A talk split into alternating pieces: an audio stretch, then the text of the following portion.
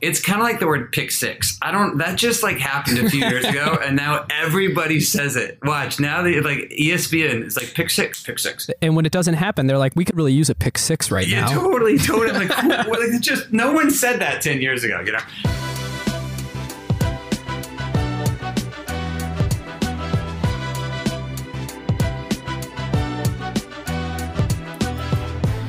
Welcome to season six, episode four of Acquired, the podcast. Of, Uh, ben, hey, um, I think you're on autopilot.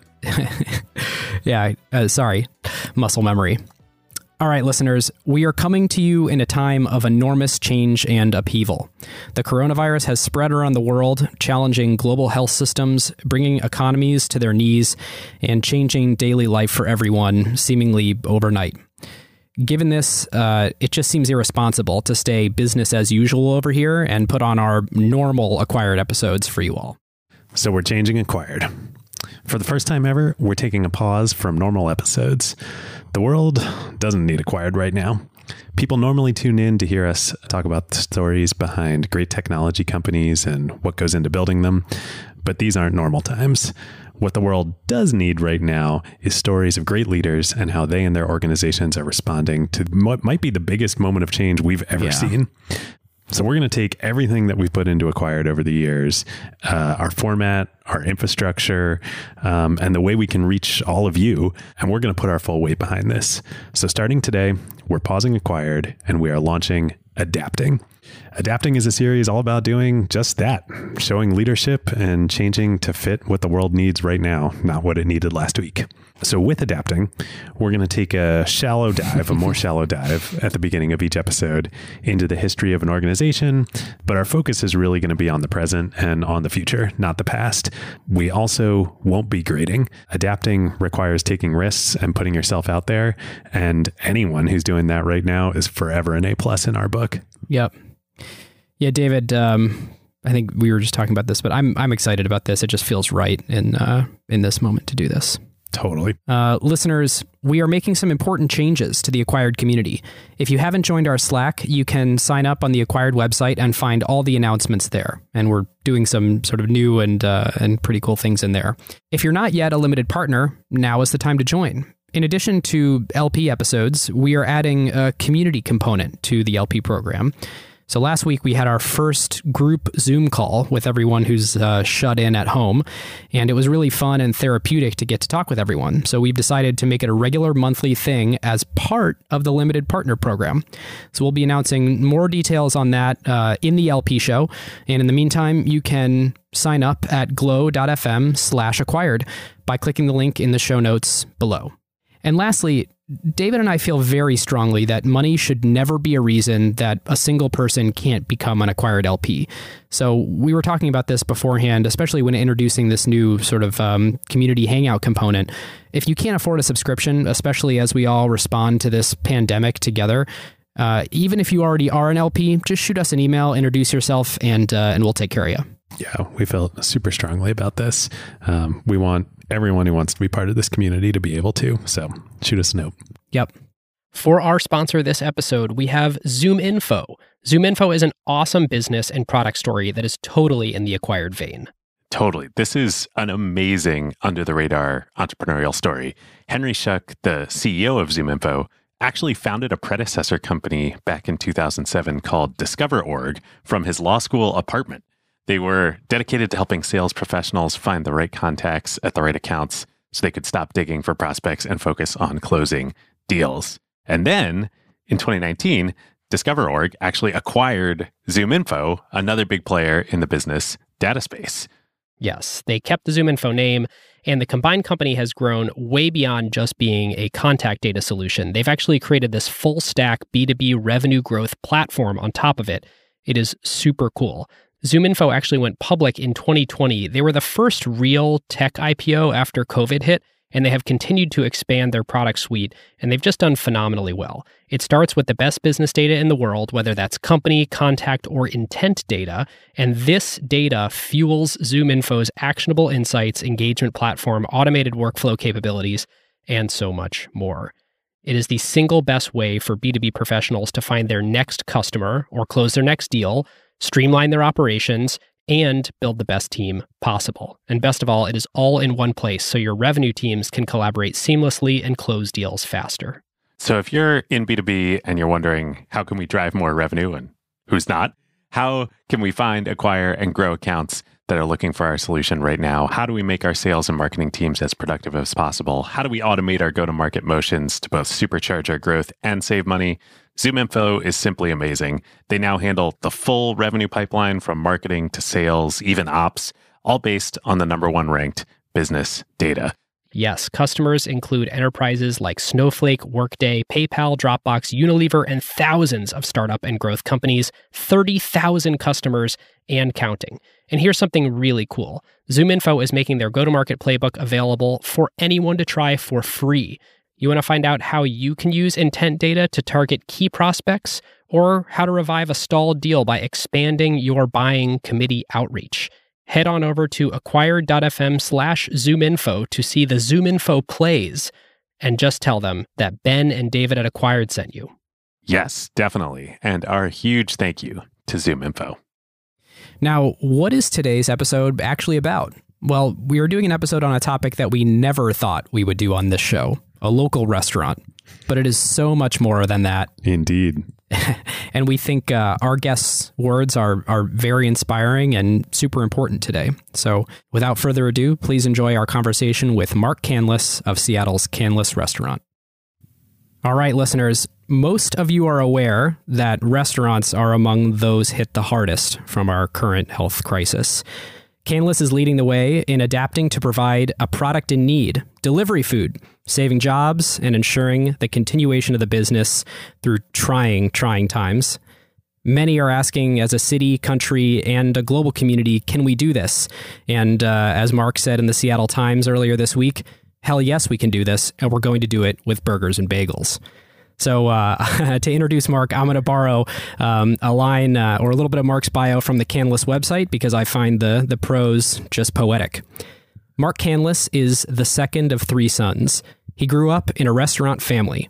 He joined Canlis in 2003 after graduating from Cornell University and serving as a captain in Air Force Special Operations.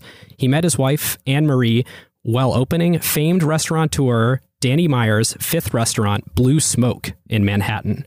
Returning to Seattle, Mark spearheaded the generational transfer and brand modernization that has garnered the family business national acclaim as one of the finest restaurants in America. He now owns and operates Canlis with his brother, Brian. He and Anne Marie reside on Queen Anne with their three children. And as for Canlis, Food and Wine magazine has called it one of the 40 most important restaurants in the last 40 years. They have received 22 consecutive Wine Spectator Grand Awards and been nominated for 15 James Beard Awards and won three of them. Welcome, Mark. Thank you. It's good to be here. I also have the luxury of when you write your own bio, you can kind of make yourself sound good. I hope I haven't inflated that in any way, but um, but thank you. I was going to say the most important thing for for Ben and for me is I know uh, both of us have had many special memories at uh, at Canlis. So thank you guys. No, I'm honored to be on the show. All right, David, take us in history and facts. Yeah, well, so for anybody of our listeners who are in the Seattle area, and probably many who, even many who aren't, you already know a lot about Canlis. But Mark, can you give us a little bit of the history? I mean, it's a very, very special place. This isn't just another restaurant. Maybe can you go back and talk about your grandfather's story and Hawaii and Pearl Harbor? Sure. You know, we, if we're going to go all the way back, I run this restaurant with my brother, Brian, and we very much feel like this is the tale of a couple different grandfathers. It's the amalgamation of four generations of Canlis's doing restaurants. Um, our great grandfather cooked for Teddy Roosevelt um, after his presidency on an African safari. I was picked up at a hotel in Egypt and invited to come along and be a steward on that whole thing for a year and a half. Um, so really, it starts there. Uh, he and my great grandmother would um, come to the United States somewhere around 1909, 1910. They started a restaurant in Stockton, California. Um, at that time, and had a bunch of kids. One of them, Peter Canlis, um, started this restaurant, Canlis, in 1950. So uh, that was my grandfather. He would pass away in the 70s, and my mom and dad ran this uh, for 30 years.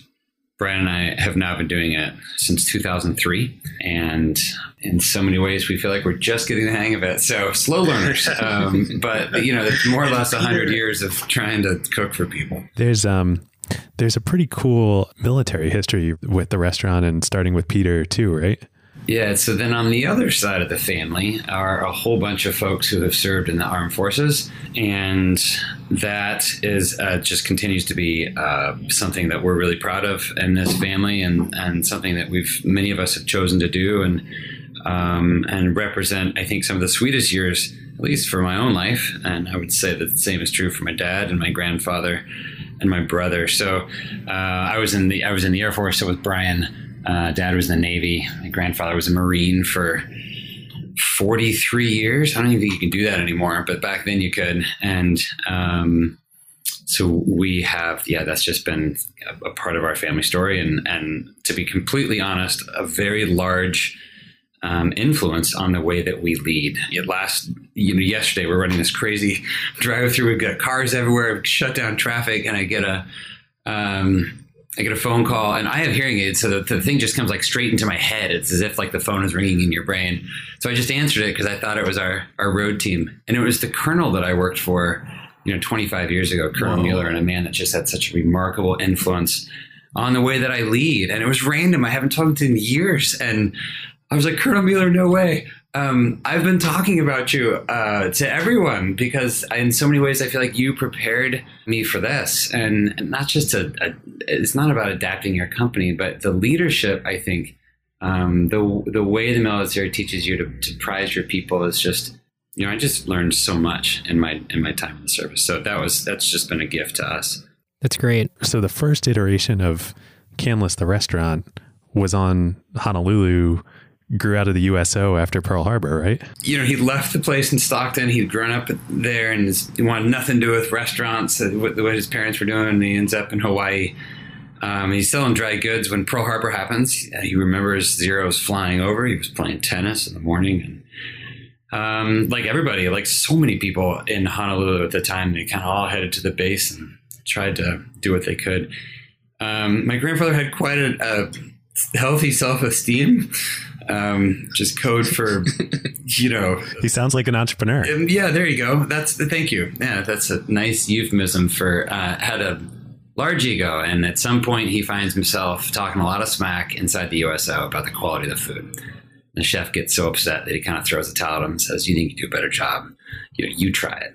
Which of course he does. And by the end of the war he's running all of the food on base uh, for the uso it's about kind of between 3000 and 5000 meals um, so maybe in some way, uh, this drive-through is us getting back to our sort of, um, I don't know, high volume roots, if you will. But um, but that's what happened. And then right after the war, opened a restaurant on a beach that was a little less known before the war, and, and certainly then before now, uh, called Waikiki. So he had that restaurant in 1947. It was called the Broiler, and then he came to he came to Seattle in, in 1950. And Mark, just to context that for our listeners a little bit, when you say getting back to our high volume roots, for folks not from Seattle, Canlis is fine, fine dining. What does normal volume look like, and, and uh, what does the adapted volume look like? I don't know. I feel like I live in a bubble and I don't really understand the real restaurant business. But in the world of okay, so let's just try to understand fine dining for a second because I think it's a funny term we consider fine dining just to be the most considered form of caring for somebody with with food and hospitality. It's like so uh, for us, we're considered to be a massive fine dining restaurant in the world of fine dining. You know, twelve to fifteen tables is pretty standard. Uh, we have thirty three. Um, but on a busy night, the most guests we can serve is somewhere around 150 to 200. Um, I have 115 employees to make that happen. So we are a model of inefficiency, and um, that's just six dinners a week. That's all we're doing. So wow. I say that like because I just want people to know just exactly like and not open for breakfast, not open for lunch. No, no, no, no, no. Yeah, 115 and, people to figure out dinner. And there's always, if not, maybe there's like a couple hours a day where there's someone not there. But when you talk about that 115 people, it's like 2 a.m. to bake bread or something yeah, all the way four through. hours a day we don't use our kitchen. So it's 20, it takes us 20 hours to, to, to open for what is essentially five hours of, of dinner time service. Uh, so a lot of prep obviously goes into that. And yeah, sure, you're baking bread and, and, and setting things up. Sometimes it takes a couple days to make. But today we served, you know, about 1,200 people through the drive-through. Uh, we served about, uh, I don't know, somewhere in the range of 300 people for breakfast. Uh, tonight we'll send a couple hundred dinners out for delivery. So it's a much different impact for us, and we're not exactly set up for it. So we're, we're trying to figure that out as we go. But um, today was a day of rest for us. It felt so. Um, every day this week we've opened a new restaurant concept. Um, we started on Monday with a drive-through. Tuesday we added bagels, and yesterday we added added home delivery. So uh, today we were just sort of refining some of those systems again, and uh, it was kind of nice just to just to run them and see how we could tweak it. So let's get right into you know this show is adapting.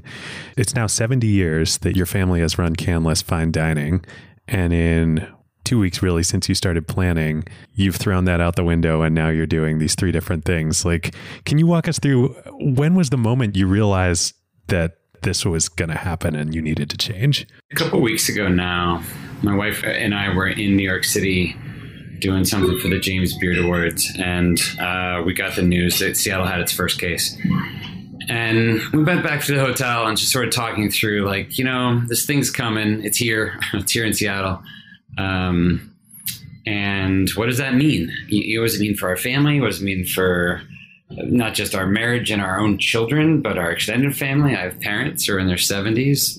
Um, and uh, what does it mean for for the restaurant family, for the staff? And a couple days later, uh, back at home, we had a meeting as a team, and we just said, "You guys, let's let's really think through this a little bit." Uh, while we were having that meeting, uh, King County or governor, I can't even remember who it was, but someone official announced had this live stream and kind of came on and said, "Hey, this is a much bigger deal than we thought." And you know, it's, it's, like at first you just kind of have it's like the sucker punch to the system. You know, you've got the wind taken out of you a little bit, and then pretty quickly we realized uh, that it would be just as risky to do nothing as it would to do something really radical. And um, if we were yeah. if, if we were going to live into our values.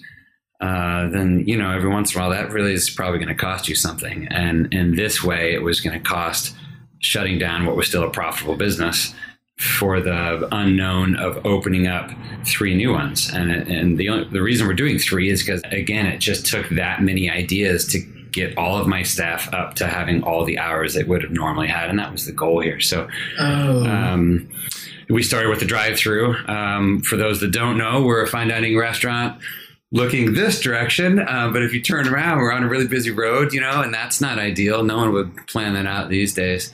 Um, but we just said, okay, what do we have? Like what what um, starting with what do we have to be thankful for, and then what what assets are at a disposal here? If we if we started from scratch, um, how would we play this? And um, we were I remember watching the live stream. We were all sort of huddled on the couch there. The team. There's seven of us on.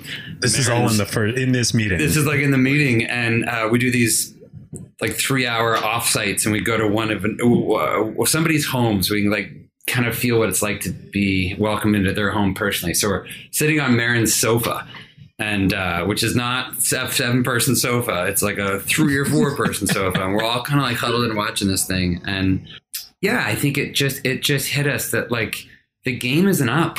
Like, wait a second, this isn't over. This is just beginning. And I think we'd all gone in with this sentiment of helplessness, if we're honest, maybe hopelessness. I think there was a, a feeling of, okay, I got to batten the hatches. I got to hunker down. I got to, you know, and um, protect. Yeah. Protect. And that's a lousy strategy in a lot of things. Soccer being one of them. Um, like you, you see in, in, sports all the time when when a, when an entire team sort of switches to defense and loses their offense, like suddenly you're like, ah, don't do that. Wait a minute, like keep playing your game. And for us, we're like, if we're gonna keep playing our game, we just need to admit that the game changed. And the game now, currently today, this is two weeks ago, was no one understands the six foot rule and no one understands what is socially socially acceptable. We don't understand if we should be shutting down schools and public places or if that is you know building a fear that right so this is happening so quickly but So we just said, well, today, was it what we clear know to you right though now, at that moment that like the game had changed? we just got the sense that it was going to. Yeah, it hadn't Yeah. yet, but it was like the writing is on the wall, and I think nobody wanted to actually say that out loud.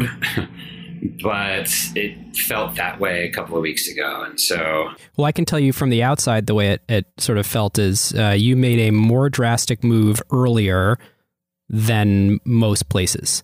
Like, I think in the next week, a lot of places started trying to figure out what does it mean for us to do delivery. But I will say, from the outside, the way it looked was, and frankly, part of what inspired David and I for this was, oh my God, that was decisive and that was severe and extreme. And risky, like you, you know, you guys. I guys wish I could risk. take credit for that. Let me tell you where a lot of that credit belongs. First off, uh, we have an incredible board of directors and some advisors who are just uh, remarkable sounding boards for us. Um, both of our wives were really key into sort of speaking into um, how are we how are we how are we were perceiving the world. Um, and I think in this time it was a, a time of just great perception, trying to understand and make sense of what we were hearing, how it pertained to us and our team. Um, but really, when we launched this with the executive team, we said, you know, this thing could work. That's to say, there's a chance the boat is taking on water, and there's a chance it might sink. And also, there's a chance there's a lifeboat on the end. W- will someone just go to the end of the ship and see if there's a lifeboat? If that's kind of what that meeting felt like. And somebody came back and said, you know, it turns out there is a lifeboat on the back of the ship. Like, we could all get in it, right? And so I was like, huh.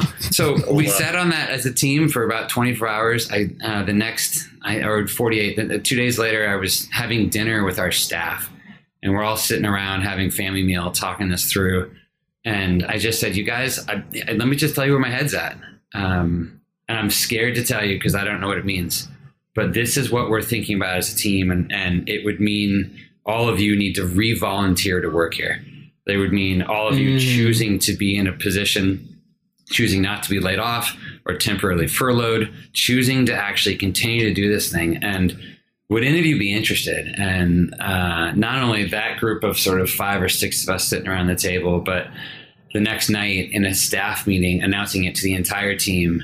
Um, this is up to you. You don't have to do this. And every one of them saying, "We're in." You know, put me in, coach.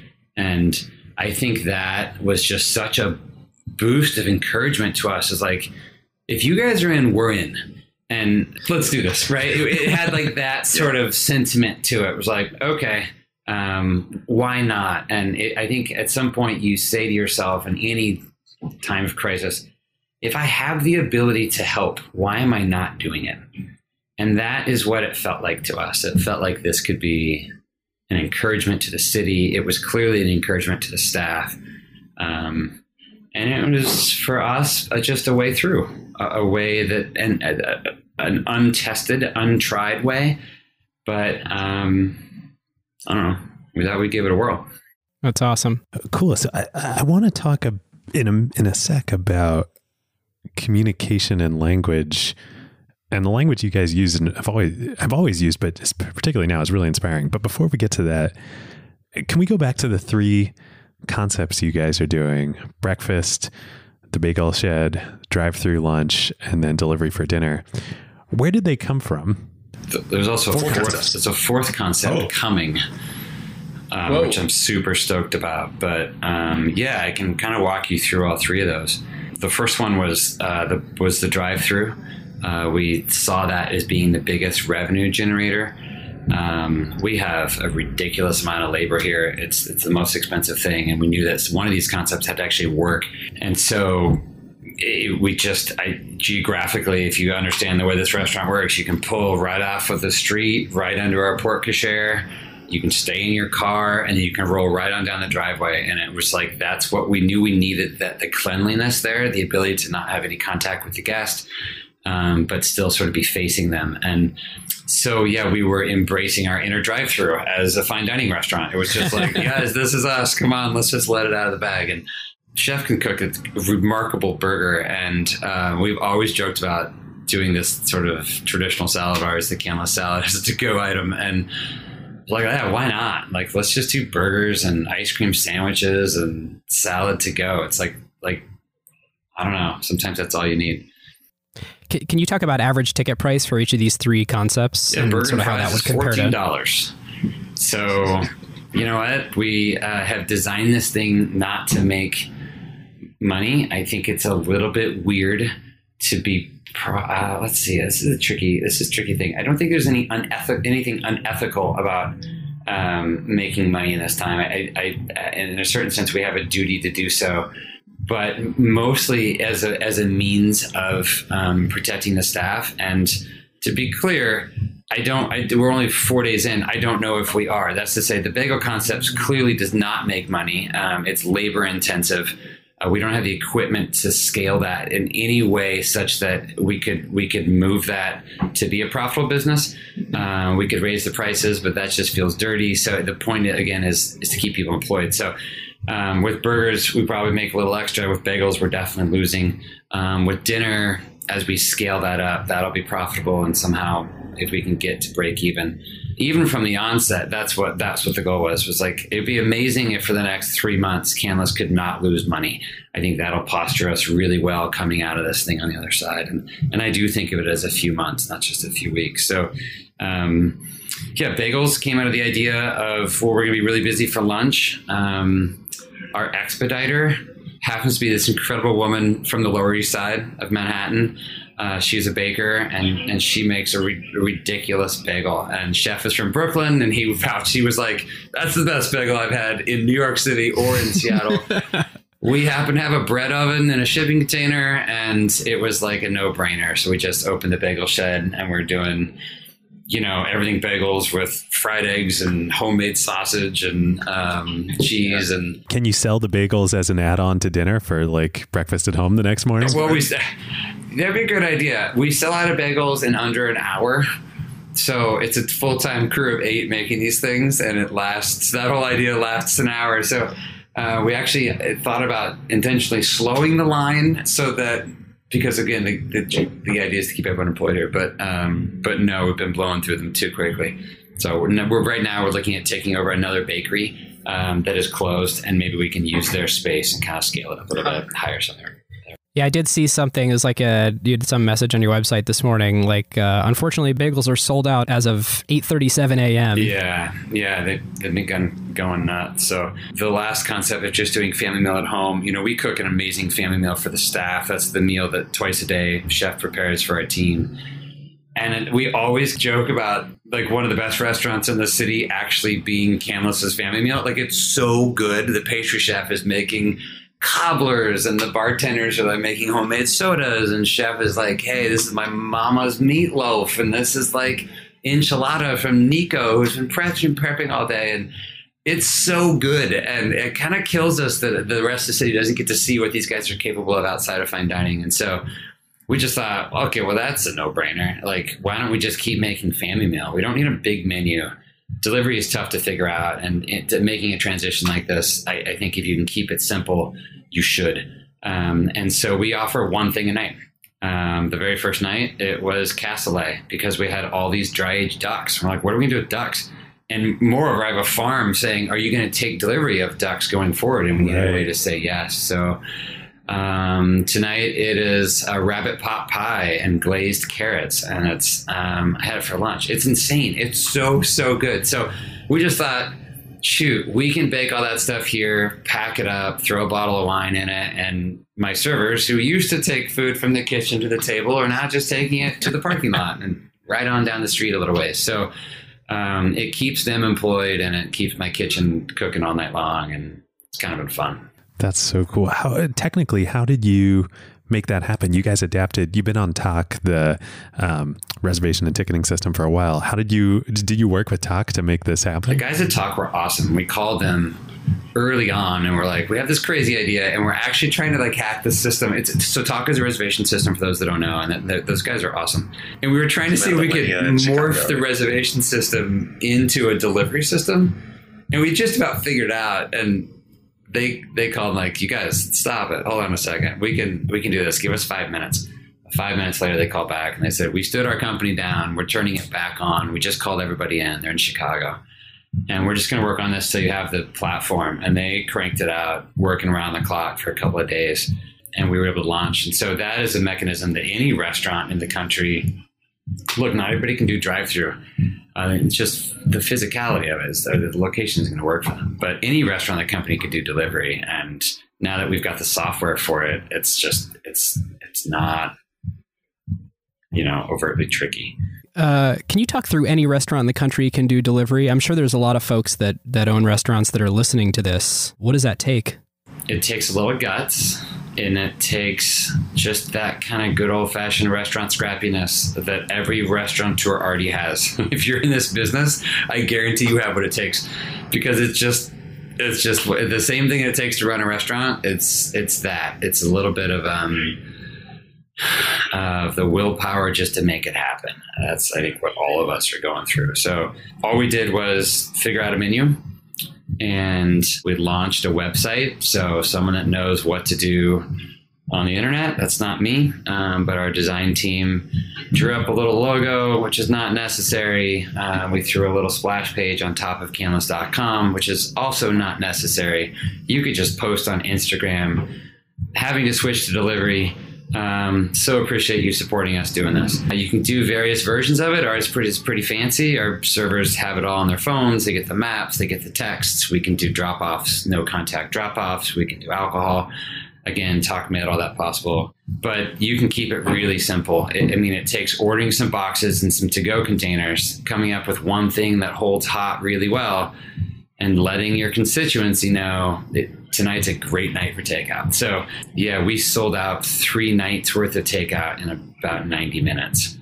Wow. One question that I have that I'd be remiss if I didn't ask, and I'll give a little context for listeners. So, Canlis is innovative, not just in the way that over the last 60, 70 years, you guys have changed fine dining, which we haven't talked about on this episode, but um, Mark's given some great talks that, that you can sort of read about and the, the evolution of fine dining and Canlis's role in it, but also in doing these wild experiments that you would not expect the finest dining in the city to also have a Shake Shack pop up in the parking lot before there was a Shake Shack, or you would not have expected. But why the, wouldn't you? Let's, let's right? just, can we can we can we uncover that a little bit? Do you mind if yeah. we dig into why you wouldn't expect a fine dining restaurant to do that? Yeah, definitely one of the reasons I think this transition has been um, possible for us is that we practice this kind of thing. And by that, I, I don't just mean events in our parking lot. I mean, if you want to be a restaurant that is around, let alone relevant or germane to the conversation, you're doing a fair amount of this every year anyway. People always ask Brian and I, how come you guys haven't opened a second restaurant? I'm like, oh, um, you just don't know it. But we open a second restaurant about every 18 months. I would say that's how often the systems inside of Canlis are changing. Um, and those are being rewritten by new employees and employees that have been here 20 years. Um, the idea is that there's probably a better way to do it than the way that we're doing it. I, we just kind of believe that. And so um, I think if you want to matter, you need to earn that right. And to earn it, you got to be working all the time at opening a restaurant that's really good. And tonight we're good. Uh, tomorrow will be better and that's that's not news to anyone. I think what happens, I, that's to say, that's not a strategy that no one's heard before. If you're in business, you get it, right? And maybe thank you to the Japanese who made that a very popular concept, you know, in the late 80s and 90s. But like, we're all sort of thinking that way. What happens is it's really easy to get lazy. Um, it's really easy to start to devalue that as the thing is working. And of course, if you if you go too far, that maybe you're undoing things that still had a, a usable lifespan inside of them, right? So you hate to take a system down that would have been amazing for the next, you know, foreseeable future. So that takes a little, I don't know, sorting through. You got to be careful there, but welcome to business. It's a, it's a delicate balance, right? So, and less listeners think that, uh, you know, we're just talking about a one-time thing, opening up a, a Shake Shack. I like, I went to your restaurant last summer, and when I say restaurant, I mean parking lot for the Hawaiian Nights Luau, where listeners, it's the largest hot tub you've ever seen. It's 24 up, feet long. It's and it's up on like a second story deck overlooking a, like you guys opened a little pizza shop and like a multi-story like hangout. We wanted a swim deck. up bar, which we which we I think we I think we created, and then we also had so we built a couple of tiki huts and um, had yeah we, yeah Is the story is am I right? You bought the swimming pool on Amazon? Well, uh, no. So uh, for we like to test things out on staff parties, and the goal of a staff party is to throw one that the staff would willingly come to if they had no association with the restaurant, right? So if you just said, "Look, you guys, it's a true day off, or it's a true night off." Like do whatever you want, and also we're gonna be throwing this party over here, and it's like totally like no expectation. Come, only let me just talk about it. And so, um, anyway, yeah, at some point, uh, we were throwing a luau. Oh yeah, we had covered the parking lot in sod uh, because we were like, it's not cool to throw a party in a parking lot in cement, and wouldn't be cool was grass? So we sodded the thing over, and we threw a, volleyball party. And we had a pig roasting, and somebody said at some point, "Well, every luau needs a beach." so we like brought in sand, and then I went on Amazon. And I'm like, no way, you can buy a pool for like two thousand dollars. Well, that's cheaper than, you know, in the world of staff parties, this the stuff adds up quickly. So anyway, bought a pool and we filled it up, um, and then it just kind of like went from there. So then that was a really successful party, and we were thinking about fun things we could do over the summer, and we thought, well, why don't we just throw the staff party for the city? And honestly, you guys, I thought like a few hundred people would come. Like who goes to a parking lot at a fine dining restaurant to hang out in an above ground pool, right? Like it's yeah, like twelve hundred people came a night. Like it was nuts, and all of them waited an hour or two to get in. So that caught us by surprise a little bit, but it was also a ton of fun. I mean, a DJ on top of a shipping container, and underneath you're baking the best pizzas and roasting pigs and I, uh, I don't know what happened out there, but it was, it was it was tons of fun. So we do like to just sort of think through these things, and um, and I think it's it's a little bit of a good exercise. Look, just because we're fine dining doesn't mean we're not thinking of 99 other ideas to do. And to us, it's kind of like the Formula One version of putting out a sedan. It's like, why don't we go push this as far as we can? Let's see what happens. And every one of these projects finds its way back onto our menu every one of these projects influences what we believe about hospitality. And you need that stuff. You need to be inspired by it. Your people need to be inspired by it. And Yeah. it's fun. So as we start to wind down here, that's that's the question on my mind. Is I know it's only been four days, but um, of the three restaurants you talked about and, and fourth that we'll keep under wraps for now, um, what do you think might make its way into Canlis when we live in a normal world again? Um, here's what I hope makes its way into Canlis. I hope that what comes out of this is a visceral reminder of how alike we all are. And if there's anything that I think we've learned so far, it's that our understanding of the human spirit is limited at best. And it's only when when you come to me and say, Mark, I think you got this, man. And when I reflect that back to you and say, look, Ben, I- um, you got this, right? Like that, that's, that's what happens. Something really powerful happens there. And the whole mission of this company, which is, I know, a really weird mission, but it's, it's to inspire people to turn toward one another. And when we saw the disease spreading, and I am not talking about COVID 19, I am talking about the amount of fear the amount of discouragement when we saw that spreading and often for really good reason this is not these are not insignificant days this is a good uh, overused but good word. This is unprecedented for the entire world to go through something together where no one gets to say yeah it doesn't apply to me right? When something like that happens i think we have a responsibility to remind ourselves of the truth. And the truth is, we don't know what we're capable of. We, the Canlis team, we, the city of Seattle, we, the United States of America, we, the citizens of this rock that we're floating around on. And I hope that we understand that better on the other side of this thing. And um, that's what we're learning. That's what we're learning inside this building. I don't know if we'll, we might not be able to do this tomorrow, or maybe this will go for months. I don't know. But um, every day I tell the team, I was like, hey, look, um, you're going to want to go home and crawl under your covers and read your phone, and it is important to do so. But when you wake up the next morning, you go outside, you physically go outside of your house, your apartment, you look up at the sky and ask yourself the question is it still up there or did it fall? And if it's still up there, you can be thankful for that.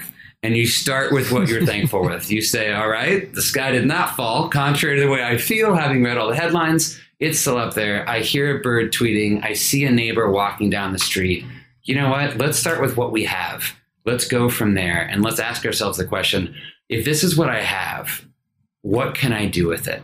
And I don't know. Maybe what we get out of this whole thing is that as a discipline, as a practice, as a reminder that, I don't know, maybe that's a reminder that we need right now. I think it's a reminder that I needed. And I think it's a reminder that my mm. team needed. And I wish you could feel the difference inside this place before and after we made this decision. Before it was a feeling of helplessness, and after it was a feeling of hope. Before it was a feeling that the the the overwhelming weight of this thing was too much. And after it was the understanding that I had a role to play and that even just enduring even just enduring a little bit might be my role. And I think when we tell those stories, then we start to remind ourselves the truth of who we are as people. And that's pretty cool. That's um, that's why we wrote on that website, "We got this, Seattle." It was the most poignant way I could say to a city that needed to hear it. We are capable of making it through.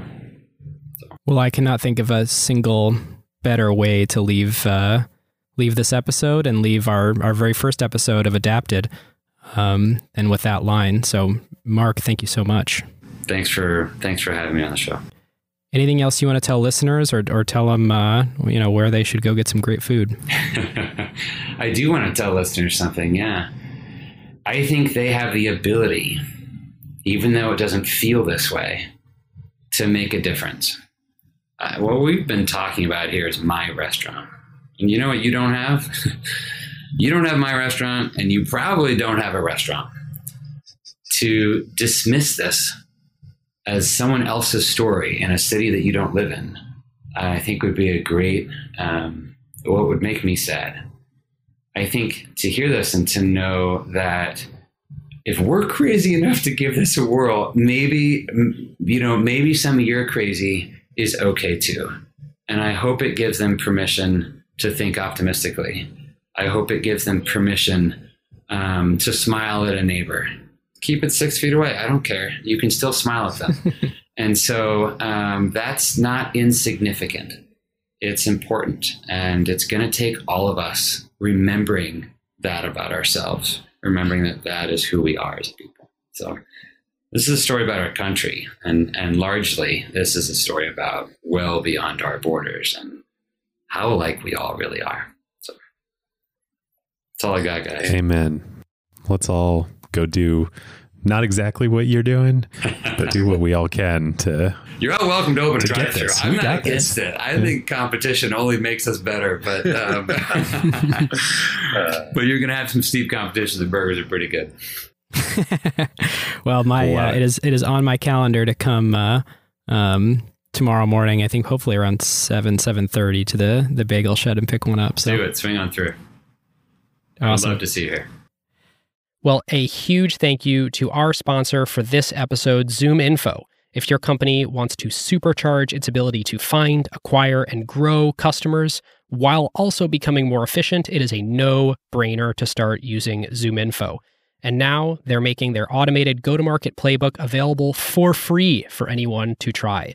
Head on over to acquired.fm slash zoominfo to see this go to market playbook. And when you get in touch, just tell them that Ben and David at Acquired sent you. Thanks, ZoomInfo. Thanks so much, Mark. Um, listeners, we will catch you for the next one. Thanks, guys. See you next time.